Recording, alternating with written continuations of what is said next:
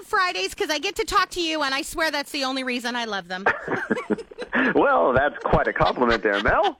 Good. It was meant as one. So uh, what movie did you see this week? And I can't wait to find out if you loved it or hated it. Uh, yep, that's what we're here for. That's Clifford, the Big Red Dog. Now, Mel, I have to tell you, all right, right off the start here is a quote from the movie. Okay. okay Emily, who's really great in it. I mean, she's just cute and she's, you know, she's adorable. She asks the question when she's getting her new dog, Clifford, how big will he get? And Mister Birdwell said, that depends, doesn't it? Emily says, on what? Birdwell says, how much you love him. Aww. Now. Mel, I want to talk to you about Nigel. He's pretty small. What is going on there? Or is that a different subject? He would be the biggest dog in the whole world. But he must not have that special gene like Clifford does. I guess, I guess. All right. This is live action and C G I, and that's yes, kind of a man. weird combination sometimes. How did they do with it? it? They did not do well oh. with that. Some parts you're going, okay, that's okay. I can believe this is a dog. I, you know, and you can't believe it's a dog. And then they're out in the park and they're running and they're they're on top of him, like you know, riding like a horse. Uh-huh. And there was laughter in the theater, and I wasn't quite sure if they were laughing at the scene or laughing at the C G I. Okay, so that kind of sums it up because I was laughing at the C G I. Okay? Oh no! Now, now Emily Darby Camp is the actress. She does a fantastic job. Now this movie was shot three years ago. I mean, it's been postponed, postponed, postponed. Oh wow! But they didn't they didn't. Spend a lot of time fixing it, actually.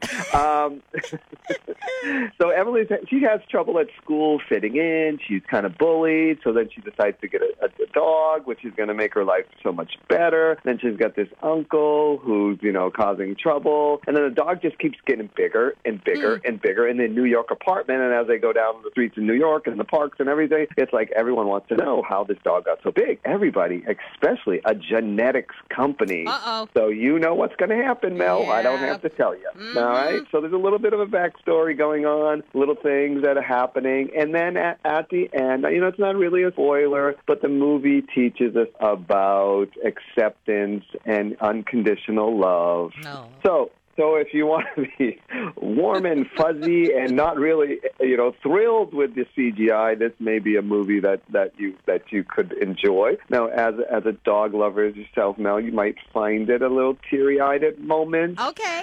But probably. It just doesn't work. I don't think the C G I works. Now, kids will enjoy it. Young kids. I'm talking little, little five, six, seven-year-olds okay. maybe. But any any age above that, you're just going to go, ugh. Now, this is also streaming, so you can see it, you know, without going into the movie theater.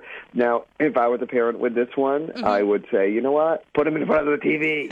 I'm not going, I'm not going to the theater this time. Yeah, that's the one joy about streaming. You don't have to watch it. Only the so, kids. I mean, it's it you know it's quick. It's an hour thirty-seven minutes. It mo- it moves at, at a pace. It's got you know the Christmas feel to it. Season with snow. So I mean it, the timing is right. It's rated P G, not rated uh, G. Um, okay. But you know I I, ex- I just give it two slates out of five now. I, I, I really can't say yeah too much yeah. about it. I mean I I told you what I can tell you. Without giving a spoiler alert yeah. in, in, in a Clifford the Big Red Dog movie. It doesn't quite fit, but, you know. And actually, there's, there's a young kid in here, um, Isaac Wang, who's actually fantastic. He's he's a young, um, kind of a friend of hers, and he's very, very funny. Um, I think he's he's going to be a, an actor that you're going to see, you know, coming up into the ranks as he grows up. And he, he's currently in the uh, Gremlins T V series that's, that's on. So. Oh, okay. But yeah, Yeah, I mean, it's, yeah, I, I, not much else I can say about it. Yeah, I can. Other than it's a big dog. I kind of got start loving your dog. Yeah, I kind of got that impression from the trailer. Like, I wasn't impressed at all with the C G I. I think that C G I is. I thought it was better than that. Uh, but yeah, he just looks so freaking fake. Like he's, right. he's just yeah. fake. Right, and that's the thing is people are seeing these on their computer, maybe on their iPhone, watching yeah. the trailer, and they're like, "Okay, it's kind of accessible." But when you blow it up into a gigantic screen. You notice it even more. Oh, I bet. It doesn't, it doesn't work. Yeah. You know, and I mean, Fur didn't look real to me. That's it. Okay, I was going to say that. Like, he looks like he's just, like, two-dimensional. Here's the line. There's no, like, bristles of his fur or little whiskers or anything like yeah. that that makes a dog so endearing. He looks like somebody drew an outline and colored it red. And right. I'm just like, what, did a child do this C G I? I mean, it just, it's just weird. So I'm glad to know right. that my impression from the trailer was right. And we have a very special guest ready to join us right now. Are you ready to talk Absolutely. to Butch? Absolutely. Okay. Butch Patrick, welcome to the Box Officer Podcast. How are you today? Uh, excuse me, I was trying to reach the Orinda Theater. No, that's where your event is. Absolutely. How are you this morning? We're doing really good, Butch. Thank you so much for joining the podcast. So Butch, uh, everyone knows Butch is uh, Eddie Munster from the Munsters T V series. Coming up to Orinda this weekend for three fabulous events. Uh, you're going to have dinner with Butch. You can see a uh, conversation with Butch, which we're showing sixteen millimeter film on mm. some great surprises that people will be really happy with. And then we will be showing Munsters Go Home at eight p.m. So it's going to be a Munster Day at the Orinda Theater. So, so Butch, let's talk a little bit about, you know, playing Eddie Munster so many years ago, and you're still recognized because you still kind of look like him. You're just missing that giant widow's peak.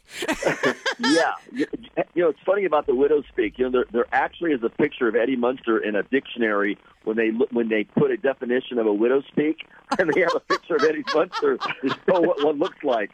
But to answer your question, um, you know, the being the Eddie Munster, that, that was just a, a small, small piece of a of a magical time and a magical place. Hollywood in the sixties with the comedies and the and the great talent that was that was being broadcast on television when the, it was still a magical place, and it was the family, um, you know, the evening entertainment for most families was a television set. Uh, movies somewhat on the weekends, but during the week, you know, television was was was the, the place where everybody hung out. And uh, we were the lead show on C B S on Thursday night, which was a big night for us, mm-hmm. and we uh, had a lot of talent. We had a lot of great scripts. We had some fun special effects, and we had cool cars and this and that. But um, I was just lucky to be part of some movie magic that literally fifty-seven years later is as probably as popular and probably more popular than it was then. Oh, right? Definitely. And, in this day and age of streaming, like, I'm trying to work on a self-awarded master's degree in television. Like, I love going back and watching every single episode of classic shows that maybe I was a little bit too young at the time. And The Munsters is just solid. It really still holds up today. It's amazing work. It does. A lot of the filmmakers, I try to accommodate independent filmmakers whenever possible. You know, they don't have a huge budget, but they really were inspired by the show.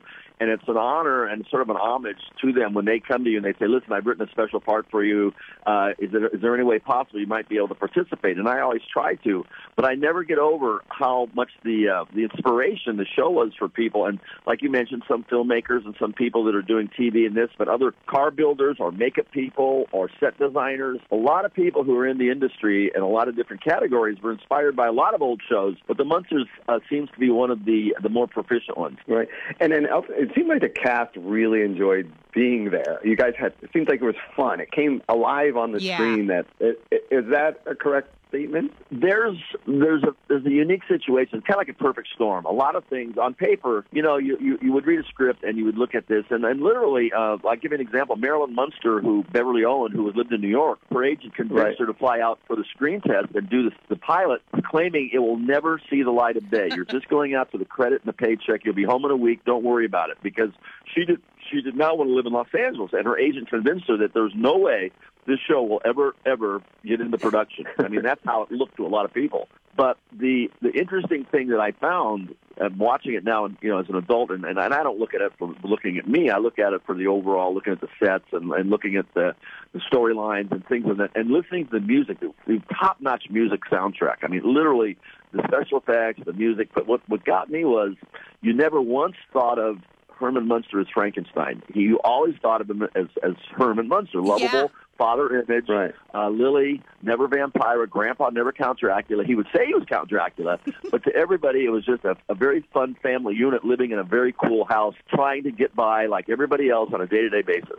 And uh, it was T V yeah. magic, man. I mean, it really did just come together so great. How was it for you as a child? Did you know about werewolves at that age, or were you like, I'm playing a what? I was making all the Aurora models like every every other kid. You know, there was a huge line of Universal. Yeah, it was funny, too, because, you know, the Universal Studio was the Monster Studio. So as a kid, yeah, if you're making the Wolfman or, or, the, or the Mummy or the Creature, you know, these are all Universal properties. Uh. And then to be, on the, to be out on the prop, to be out on the studio where these all were created was probably the key ingredient to the success of the Munsters, because, yeah, you had the T V side of it, but you also had the Leave It to Beaver scripts that Joe Conley and Bob Moser did that were tried and true family family treasures, but you had the Universal Studio magic to create the sets and the monsters and that side of it, and then you smushed them together, and, you know, you had this this great T V show featuring the best of the best monster stuff and the and the lighting and, and the set designs and the, and the props,